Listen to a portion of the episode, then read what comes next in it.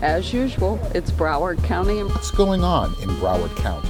And the first time we hear Broward's election supervisor speak publicly about the medical marijuana ballot glitch. Broward hot. Broward got the juice. Broward's back. This tree is a reminder of the power of this tornado that touched down here at Broward College's North Campus. There's none of the ugliness that we expected about the fraud, or what I call the fugazi fraud.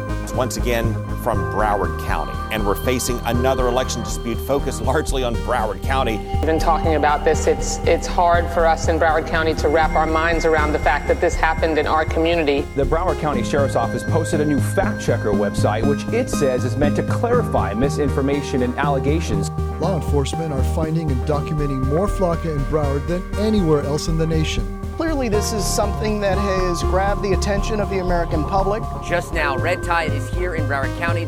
We have area SWAT teams and the Broward Sheriff's Office SWAT team clearing the entire airport.